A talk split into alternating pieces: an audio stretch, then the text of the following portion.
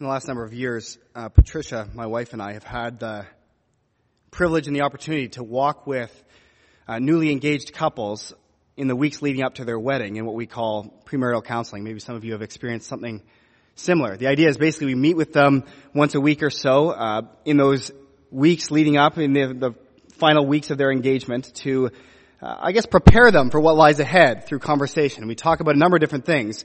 We talk about um, obviously a biblical view of marriage, which has been so lost, it seems, today.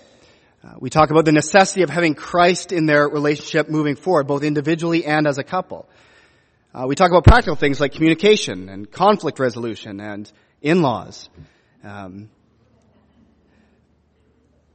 something that Patricia and I have actually found disproportionately helpful though in all of these conversations, and probably it's because we're projecting onto these couple something that we didn't have, that we weren't prepared for when we went into marriage, is expectation management. What are you expecting going into marriage? See, Patricia and I, we came in ill-equipped, we'll say. I came into marriage as someone who had lived on his own for quite a while and had established a life that he enjoyed and a structure that worked for me. I guess in retrospect, I look back and I think I figured Patricia would just kind of be an appendage to that routine. She just kind of slide in like a new appliance, I guess. Mr. Romantic. Uh, Patricia, on the other hand, she'll say that she, um, she came into marriage with a severe case of Disneyitis. You know, she expected a happily ever after. That she expected Prince Charming, and as you can see, um, woefully inaccurate with her expectations. Tall, dark, and handsome, huh? Yeah. strike one, strike two. Yeah.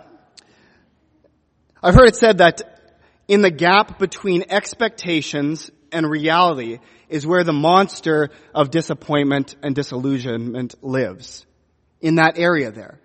And Patricia and I, because we came with these immature, bizarre expectations of marriage, when we got into marriage, the first couple of years took some time fighting those beasts of disillusionment and, and frustration because our expectations were not managed. And you and I know well that, that this is not unique to marriage and relationships. In fact, anything that we place unrealistic expectations upon can lead to this same issue. Frustration, disillusionment. Think about money. Or a degree. Or the perfect job. Or children. Or retirement. Or the perfect holiday. Traveling. All of those things are not bad things. But when we place on them expectations that are unrealistic and they're not meant to bear the weight of such expectations, inevitably we come to a place where we are frustrated and disappointed because they don't live up to their billing. I want to suggest this morning that following Jesus is much the same. That we can have wild expectations about what this will be like and it can lead to some pretty disappointing and disheartening experiences. And there are a lot of wacky ideas out there as to what being a Christian is supposed to entail. A lot of weird ideas.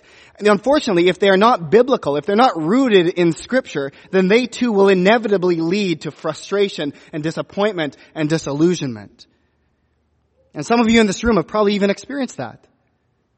You were told, follow Jesus and Everything else will take care of itself. Prosperity, no more problems. He's the answer to all the issues in life. And you get a week into it and you say, hang on a second, this is not what I was told it would be like. And you have to readjust and deal with the frustration and disillusionment that comes along with misguided expectations. Well, we want to develop right expectations as individuals and as a church family about what it's like to follow Jesus. And, and in Mark chapter 1, the first 20 verses is what we're going to look at this morning. We're going to see that God doesn't want us to be frustrated. He doesn't want us to be disillusioned. He doesn't want us to be disappointed. He wants us going into this journey of discipleship with eyes wide open. He wants us to know what to expect. And we're going to see that in this passage this morning. We're going to see that there are blessings to following Jesus, no doubt, but there are also costs. There are costs to following him. And Mark wants us to be aware of that right at the outset. So follow along as I read Mark chapter 1 verses 1 through 20. And I want to try something a little bit different this morning. I'm going to ask you to stand for the reading of God's word if you're able. Stand with me and we'll read through this passage together as we embark on this journey through Mark's gospel. Mark chapter 1 starting in verse 1. The beginning of the gospel of Jesus Christ, the Son of God. As it is written in Isaiah the prophet, Behold, I send my messenger ahead of you, who will prepare your way. The voice of one crying in the wilderness, Make ready the way of the Lord, make his paths straight. John the Baptist appeared in the wilderness preaching a baptism of repentance for the forgiveness of sins. And all the country of Judea was going out to him, and all the people of Jerusalem. And they were being baptized by him in the Jordan River, confessing their sins. John was clothed with camel's hair and wore a leather belt around his waist and his diet was locusts and wild honey. And he was preaching and saying, after me one is coming who is mightier than I, and I am not fit to stoop down and untie the thong of his sandals. I baptize you with water, but he will baptize you with the Holy Spirit. In those days, Jesus came from Nazareth in Galilee and was baptized by John in the Jordan. Immediately coming up out of the water, he saw the heavens opening and the Spirit like a dove descending upon him. And a voice came out of the heavens, You are my beloved Son. In you I am well pleased. Immediately the Spirit impelled him to go out into the wilderness, and he was in the wilderness forty days being tempted by Satan. And he was with the wild beasts, and the angels were ministering to him. Now after John had been taken into custody, Jesus came into Galilee, preaching the gospel of God and saying, the time is fulfilled, the kingdom of God is at hand, repent and believe in the gospel. As he was going along by the Sea of Galilee, he saw Simon and Andrew, the brother of Simon, casting a net into the sea, for they were fishermen. And Jesus said to them, follow me, and I will make you become fishers of men. Immediately they left their nets and followed him. Going along a little further, he saw James, the son of Zebedee, and John, his brother, who were also in the boat mending the nets. Immediately he called them, and they left their father Zebedee in the boat with the hired servants and went away to follow him. It's the word of the Lord. Please be seated. Now just a quick reading of that passage, you probably noticed that there are three main characters or groups of characters in that passage. We've got John, and then Jesus, and then at the end we've got the disciples. Now, what you might not have noticed, or maybe you did, is that there's a pattern that Mark uses to introduce each of these characters or groups of characters. He follows the same pattern along the way. He gives a calling, a commissioning, and then consequences. They're called. They're identified by God. It's a divine calling. And then they're commissioned. They're given an assignment. And then he lays out consequences for faithfulness to that assignment. I want to look at each of these as Mark records them for us this morning, beginning with the calling. Each of these characters, as I said, are called out by God. It's a divine calling. First, let's look at John's. John's call. Well, he's called to be a messenger, is he not? A messenger. We look at the first uh, three verses. He says, Behold, I'm sending my messenger ahead of you, who will prepare your way. A voice crying in the wilderness. He's the messenger of God. And, and in these opening three verses, Mark is quoting from the Old Testament prophets. He's quoting from the prophets who, under inspiration of the Holy Spirit, anticipated a coming forerunner for the Messiah. A herald, an announcer for the Christ, the one who would come. And Mark here is taking those prophecies, putting them together and saying, John's the guy. John's the one that they were anticipating. He's him. He's the one the Holy Spirit was talking about. And so we see at the beginning that John is called, he's identified, he's pointed out by the Holy Spirit. This is him. And we drop down to verse 9 and we look at Jesus' call. He's called the beloved Son of God. Verse 9. In those days, Jesus came from Nazareth in Galilee and was baptized by John in the Jordan. So as promised, this forerunner comes along and he announces, one is coming after that's mightier than I. I can't even touch his feet. He is so amazing. He's far beyond me. And then Jesus appears out of Galilee, this nowhere town, right? And along with all the other Judeans, he's being baptized by John. And we need to understand that, that the baptism that Jesus goes under, that he encounters, is not like everyone else. Everyone else is going in for the repentance, for confessing their sins. Jesus has nothing to confess. Jesus instead is baptized to identify with humanity and to express his submission to the will of the Father. But he's identified. He's, he's baptized by John. Verse 10. Immediately coming up out of the water, he saw the heavens opening and the Spirit like a dove descending upon him. And here comes the calling. And a voice came out of the heavens. You are my beloved son. In you I am well pleased. And so we have John, who is called by the Holy Spirit to be a messenger of God to prepare the way. Jesus here is called a beloved son. He's identified, he's singled out, you are my beloved son. Finally, notice the disciples call, the third call. They're called to be followers of God. So we have God's messenger, we have God's son, and now we have God's followers. Verse 16, Jesus is passing along the Sea of Galilee. He sees these men, and in verse 17 he says to them, follow me, and I will make you become fishers of men. And then again in verse 20, 19 and 20, he sees more men, he calls to them, and they come following. So Jesus is walking along, he sees these men, identifies them, and calls them out specifically. Says, you, come, be a follower of God. So we have three calls here. Okay, three divine callings. I want you to notice something interesting that Mark's doing. John was called by God the Holy Spirit to be God's messenger. Jesus was called by God the Father, his beloved Son. And the disciples are called by God the Son to be God's followers. See, Mark is creatively interweaving the Holy Trinity into this opening passage of Scripture, saying all members of the Godhead are involved here in these divine callings.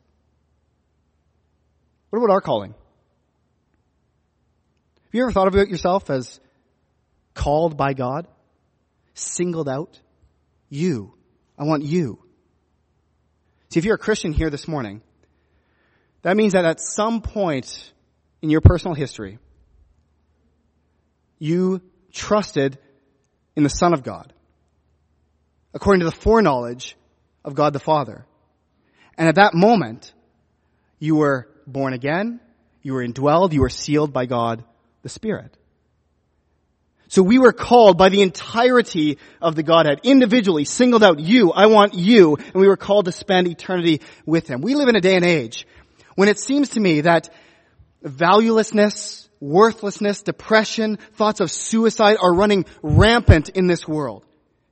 Self-loathing. And yet we find here that the gospel has an answer to even that. Well, the enemy wants to whisper to us, you are worthless. That sin that you keep going back to like a dog to his vomit, you have discredited yourself. You are worthless. You are nothing. And the gospel comes along and says, well, you're significant enough that the God of the universe, in his entirety, called you out to spend eternity with him. You can't get much more significant than that. And we are significant infinitely so, not because of anything we bring to the table, right? We are rebels but because we are made in the image of God. And if you're a believer, then the entirety of the Godhead was involved in your calling, your salvation, and your sealing. That is monumental significance. What a message we have to bring to the world that is hurting and lost and feeling valueless. We are called. We are called. But the question is, what are we called to? Okay, so we're called to what? What were John and Jesus and the disciples called to in Mark? Well, let's move from their call to their commission, to their assignment. First, we have John's commission, his assignment, what he was given by God. And he's called to prepare the way, quite simply. We saw that already. Behold, I send my messenger ahead of you, who will prepare your way. The voice of one crying in the wilderness, make ready the way of the Lord, make his paths straight. And we notice here that embedded in the call of John is ascending says, I send my messenger. Where is he being sent? Into the wilderness, isn't he? Then in verse 4, John appears in the wilderness, preaching a baptism of repentance for the forgiveness of sins. And verse 5 says that it's a successful ministry. I mean, people are flocking to be baptized and confessing their sins. And then in verse 6, he records how he's dressed and what he's eating. He was clothed with camel's hair and wore a leather belt around his waist and his diet was locusts and, and wild honey. So John we see is, is living a life that's typical for a holy man of this era. He's out in the wilderness. He's depriving himself of life's comforts out of devotion for the God, for the God that called him to this task. Very typical. Then in verses 7 and 8, we have a snapshot of his ministry. And he was preaching and saying, after me is one coming who's greater. And in verse 8, I baptize you with water, but he will baptize you with the Holy Spirit. It's a snapshot. It's a, it's a synopsis of that ministry. And so we have John who is called. You are going to be God's messenger and I'm commissioning you. Here's your assignment. Prepare the way. And we have evidence here that John is being faithful along his commissioning. What about Jesus? Jesus is called, right? He's called the Son of God, my beloved Son. What's his commissioning? Well, in verse 12, we find it. It's to preach the gospel.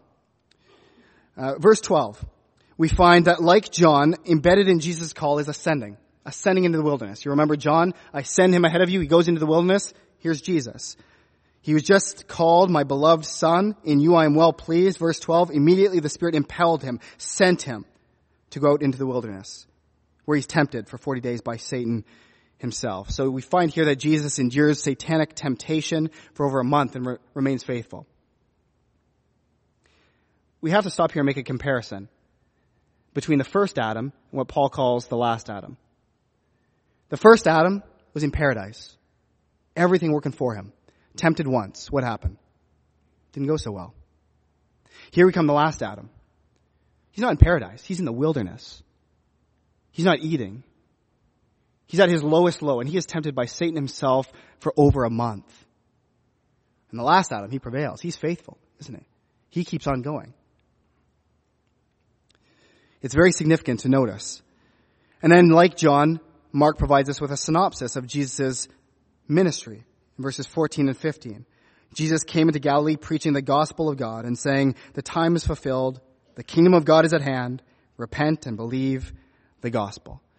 So if Jesus called, you are my son, my beloved son, in whom I am well pleased. Now go and preach the gospel of God and the coming kingdom. Finally, we look at the disciples' commission. They were called by Jesus, and now they're commissioned to fish for men in verse 17. Jesus himself says, follow me, and I will make you become fishers of men. So you start to see this pattern that, that Mark is unrolling. These are not just random sentences, random facts that Mark is t- putting together. Under the inspiration of the Holy Spirit, Holy Spirit, he is knitting together something very specific for us to watch. John the Baptist was called and sent to preach. Jesus was called and sent to preach. And here we have the disciples who are called and then sent to preach. Go make disciples of all nations, fish for men. And while it's a little bit vague in our text this morning, if we, if we notice chapter 3 verse 14, it is not vague. This is what it says in chapter 3 verse 14. Jesus appointed the twelve, of which these four were part, so they would be with him and that he could send them out to preach. He send them out to preach. So we have this pattern. Called, commissioned. Called, commissioned. Called, commissioned. And if it's true of John and Jesus and the initial disciples, it's true of you and I as well. We've already established that we've been called, but the triune God of the universe has called us you. I want you. And called us to himself. And we all know that we are not called to inactivity, are we? We are not called to sit on our hands and wait for eternity. That's not what we're called to do. We're called for action, aren't we? Turn over to Ephesians chapter 2. Just for a moment. You're familiar with this passage, no doubt. Ephesians chapter 2. This is where Paul outlines the gospel in such a grand way. He starts out this passage in verse 1 of Ephesians 2 by saying, you are dead in your transgressions and sins. You were helpless. You were lost. You were enslaved to everything. And then in verse 4 he says, but God. But God being rich in mercy, and he reaches in and he saves us by grace through faith. It's a great passage of scripture. But then in verse 10, at the end of this passage, this is how Paul ends. For we are his workmanship, created in Christ Jesus for good works, in which God prepared beforehand so that we would walk in them. See, Paul is outlining here that we are saved not by works, but we are certainly saved to works, to good works. And Titus clarifies this and reaffirms it as well. It says, Jesus gave himself for us to redeem us from every lawless deed. Amen. And to purify for himself a people for his own possession. Amen. Zealous for good deeds? Zealous for good deeds. We want to make it very clear this morning that we are saved by no help of ourselves. Nothing we do, no work we can conjure adds to our salvation. Not our baptism, not the Lord's Supper, not Bible reading, not giving to the church, not Hail Marys. Nothing adds to our salvation. We want to make that very, very, very clear. We do not want to be misheard on that. Nothing adds to our salvation. We are saved by grace alone, through faith alone, in Christ alone. Period. But it would be a big mistake to think that we are saved to nothing. New Testament is very clear. We are saved to good works that He has prepared in advance for us to do. We are called and we are commissioned. We are called to Himself and sent out with an assignment. And as we move through this book over the next number of weeks, that assignment, that commissioning will be fleshed out and it will become so clear that what we are called to. But for now, suffice it to say that we are not called to inactivity. We are called to good works that we are to be zealous for. I don't know about you, but the thought of being called and commissioned by God, the God of the universe, that's exciting. I'm called by God. That makes me feel special. I'm commissioned. I'm part of something significant, something bigger than myself. That's special too, isn't it? That gets me excited to participate. But again, the Holy Spirit through Mark wants us to have a realistic set of expectations for what it means to follow Jesus. We are definitely called. We are definitely commissioned. But he adds to that, there are consequences that come along with it. Manage your expectations. There are consequences that come along with it. Again, we follow Mark's pattern, starting with John's consequences. Back in Mark chapter 1. And the consequences are imprisonment. And we know later death, right? Verse 14, it almost seems like a, a throwaway statement, but there's no such thing in scripture, so it can't be. Verse 14, now after John had been taken into custody. So he's been arrested. He's been handed over, the text literally says. He's been handed over. He's been betrayed. So let's get this straight. John is called by the Holy Spirit. You will be my messenger. He is commissioned. He's given this task, prepare the way of the Lord. And John is faithful. And he ends up in prison. In chapter 6 verse 7, which we will get to in weeks to come, we learn that he's eventually beheaded in prison. So that's the thanks he gets for faithfulness to the assignment given to him. Those are the consequences for John. What about Jesus? He's called the Son of God. He's commissioned to go preach the gospel. What were his consequences? We know those, don't we? He was crucified. He was crucified. What's interesting is, is the same word that Mark uses here in verse 14 to describe John's consequences. He was handed over. He was betrayed. Mark uses 14 times to describe Jesus' consequences in the same way. Let's just take a sampling. In chapter 9 verse 31, same gospel, chapter 9 verse 31. Mark records this. For he, Jesus, was teaching his disciples and telling them, the Son of Man is to be delivered. Same word. Betrayed, handed over, imprisoned into the hands of men. And they will kill him. Chapter 14, verse 10. Then Judas Iscariot, who was one of the twelve, went off to the chief priests in order to betray him to them. Same word. To hand him over chapter 15 verse 10. For he, that's Pilate, was unaware that the chief priests had handed him over because of envy. Same word. Verse 15. Wishing to satisfy the crowd, Pilate released Barabbas to them. And after having Jesus scourged, he handed him over to be crucified. 14 times. Mark wants us to make this connection. John was faithful to his task and he was handed over, imprisoned, and killed. Jesus, faithful to his task, handed over to be killed. Well, what about the disciples? Well, we're actually never told of their consequences. It's almost as though Mark leaves a blank in the pattern and says, you fill it in. Tell me, what happened to the disciples?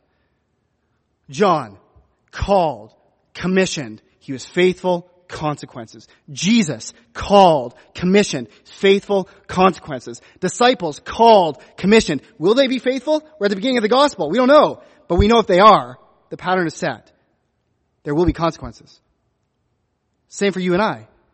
We are called and commissioned. Will we be faithful? If we are, if we decide to follow Jesus Christ faithfully, there's going to be consequences. Mark wants to make it very clear from the outset of the gospel. This is an invitation to expectation management. Manage your expectations for what it will be like to follow Jesus. See, Mark is painting a picture here at the outset of his gospel. That we as God's people were called and commissioned, and if we are faithful, we can count on it. There will be consequences for our faithfulness. I mean, the people that peddle the idea that if you follow Christ, life is smooth sailing. I don't know what Bible they're reading. Honestly. I, I don't know how they come to that. The pages of the New Testament alone are replete with examples and promises that there will be a cost to following Jesus Christ. 2 Timothy 3. Indeed, all who desire to live godly in Christ Jesus might be persecuted? There's a possibility you might be persecuted? No, will be persecuted. It's a promise. If you live a godly life, in other words, if you are a faithful disciple, going after Christ, trying to become more like Him, if you are a faithful Christ follower, you will be persecuted, scripture says. So why are we surprised? And that's from the outside world, people who don't understand. They're going to persecute us. But the cost can come internally as well, close to home. If we follow Jesus on this trip of discipleship, we can expect perhaps relational consequences. Even this morning I was talking to someone who's experienced this. Separation from children that decide not to follow Jesus, and there's tension there. In a marriage, one spouse decides, I'm all in, I am following faithfully. The other one says, no thanks. There's tension. Some of you may have had to cut ties with friendships or dating experiences because there was just a difference in worldview. We were going in different directions and that hurts. There is a cost, a relational cost at times to following Jesus, to discipleship. And Jesus himself said, I came to set a man against his father and a daughter against her mother and a daughter-in-law against her mother-in-law and a man's enemies will be the members of his own household. Because truth is by its very nature divisive and when we cling to the gospel, it's going to divide. If we expect to be faithful in following Jesus, follow after him on this journey of discipleship, and that everyone is going to applaud us, all the coworkers are going to say, good for you, that is to miss the point of Mark's gospel. Not everyone will. Some might, by the grace of God. Not everyone will. Following Jesus may include relational consequences. It may include financial consequences. A few chapters from now, a rich man comes running up to Jesus. Says, Oh, good teacher. I want to inherit eternal life. What do I need to do? And Jesus says, I know it's holding you back. Go sell everything and follow me. Now that might not be the case for all of us, but for that man, it cost him financially. And for some of us, it might as well. It might mean a switch in jobs. It might mean you get passed over for promotion. Who knows what it will mean? But there's a chance that it could cost us financially as well as relationally. There might be lifestyle consequences. I praise the Lord, I'm not called to the wilderness to eat locusts and wild honey. That was an extreme lifestyle cost. But if I follow Jesus faithfully and live the way He's calling me to live, and continue to watch the same things, run in the same circles, do the same things I always wanted to do in my lost state, there's a disconnect. It's going to cost me some of the things I've grown to love, perhaps. I need to ask the Holy Spirit to reveal those things to me, to leave them behind. There could be lifestyle consequences. And perhaps the hardest one, at least I find it the hardest, there may be personal consequences. As we grow in our Christ likeness, as we follow Him, and by the power of the Holy Spirit become more and more like Him, the little bits and pieces of the old man living in me, they become increasingly detestable to me. Increasingly so. The more I'm aware of how glorious God is, the more I'm aware of how far I fall short, and I hate that. That's a war, isn't it? I mean, Paul in his letter to the Colossians, chapter 3 says, put to death what is worldly, what is earthly in you. It is a constant battle. And some of those things I hold tightly to. Some of my cherished sins, and I've got to kill those things by the power of God. That's a costly battle. Mark wants us to be very aware, eyes wide open. If you follow Jesus, there will be all sorts of costs. They will be varied, but they will be there. They will be there. Certainly, bank on it. It will happen. Unfortunately, in our day and age, many people wrongly assume that the Christian life can be one that is similar to buying a new purse. It looks nice. It's a good accessory. But if it clashes with the outfit, I can leave it at home. I don't need it necessarily. I'll take it or leave it. It's optional. We'll call this cultural Christianity or nominal discipleship. I'm kind of in when it's convenient for me, but when it's not, I'm out. These are the people that, for, for them, their Christianity, their faith, their discipleship, it leaves no impact on their actual life. You see no life change. You see no fruit. And I want to be very frank with you this morning. That that gospel is not the gospel that leads to eternal life. That is not the same thing that cultural Christianity. And that type of a gospel is absolutely foreign to Mark, as we see this morning, as we will see as we go through this book of the Bible. Mark is calling for all in. He's saying it's going to cost you something. We just need to understand that at the outset. At the outset. And, and Mark wants to make that clear right off the bat, that there are significant consequences to following Jesus and being a disciple of Jesus Christ. Significant consequences in being faithful to God. We saw that through John, we saw that in Jesus, we saw that in disciples, and we'll see that in our own lives as well. Now, kind of a downer message, huh? Mark will go on to describe, and you all know, that there are incredible blessings to following Jesus. The blessings far, far, far outweigh the cost. Certainly. And he will go on to describe that we have a power available to us to help us to endure those consequences. He will get to that. But for now, in this opening section of his gospel account, he just wants us to be aware. Manage your expectations. Are you going to take up this mission that God is inviting us to, that has blessings, that has rewards, that has power, but also has costs? Manage those expectations. Don't be caught off guard. Bring the expectations down to reality. Let's minimize the amount of disillusionment that we will experience, the amount of frustration that is open to us. Mark is essentially inviting us to count the cost. Here's the mission, he says. Here's who you're following. Is it worth it? And that's a question that no one can answer for you. No one. Your parents can't answer that for you. Your kids can't answer that for you. Your spiritual mentor can't answer it for you. The elders can't answer it for. It's only you.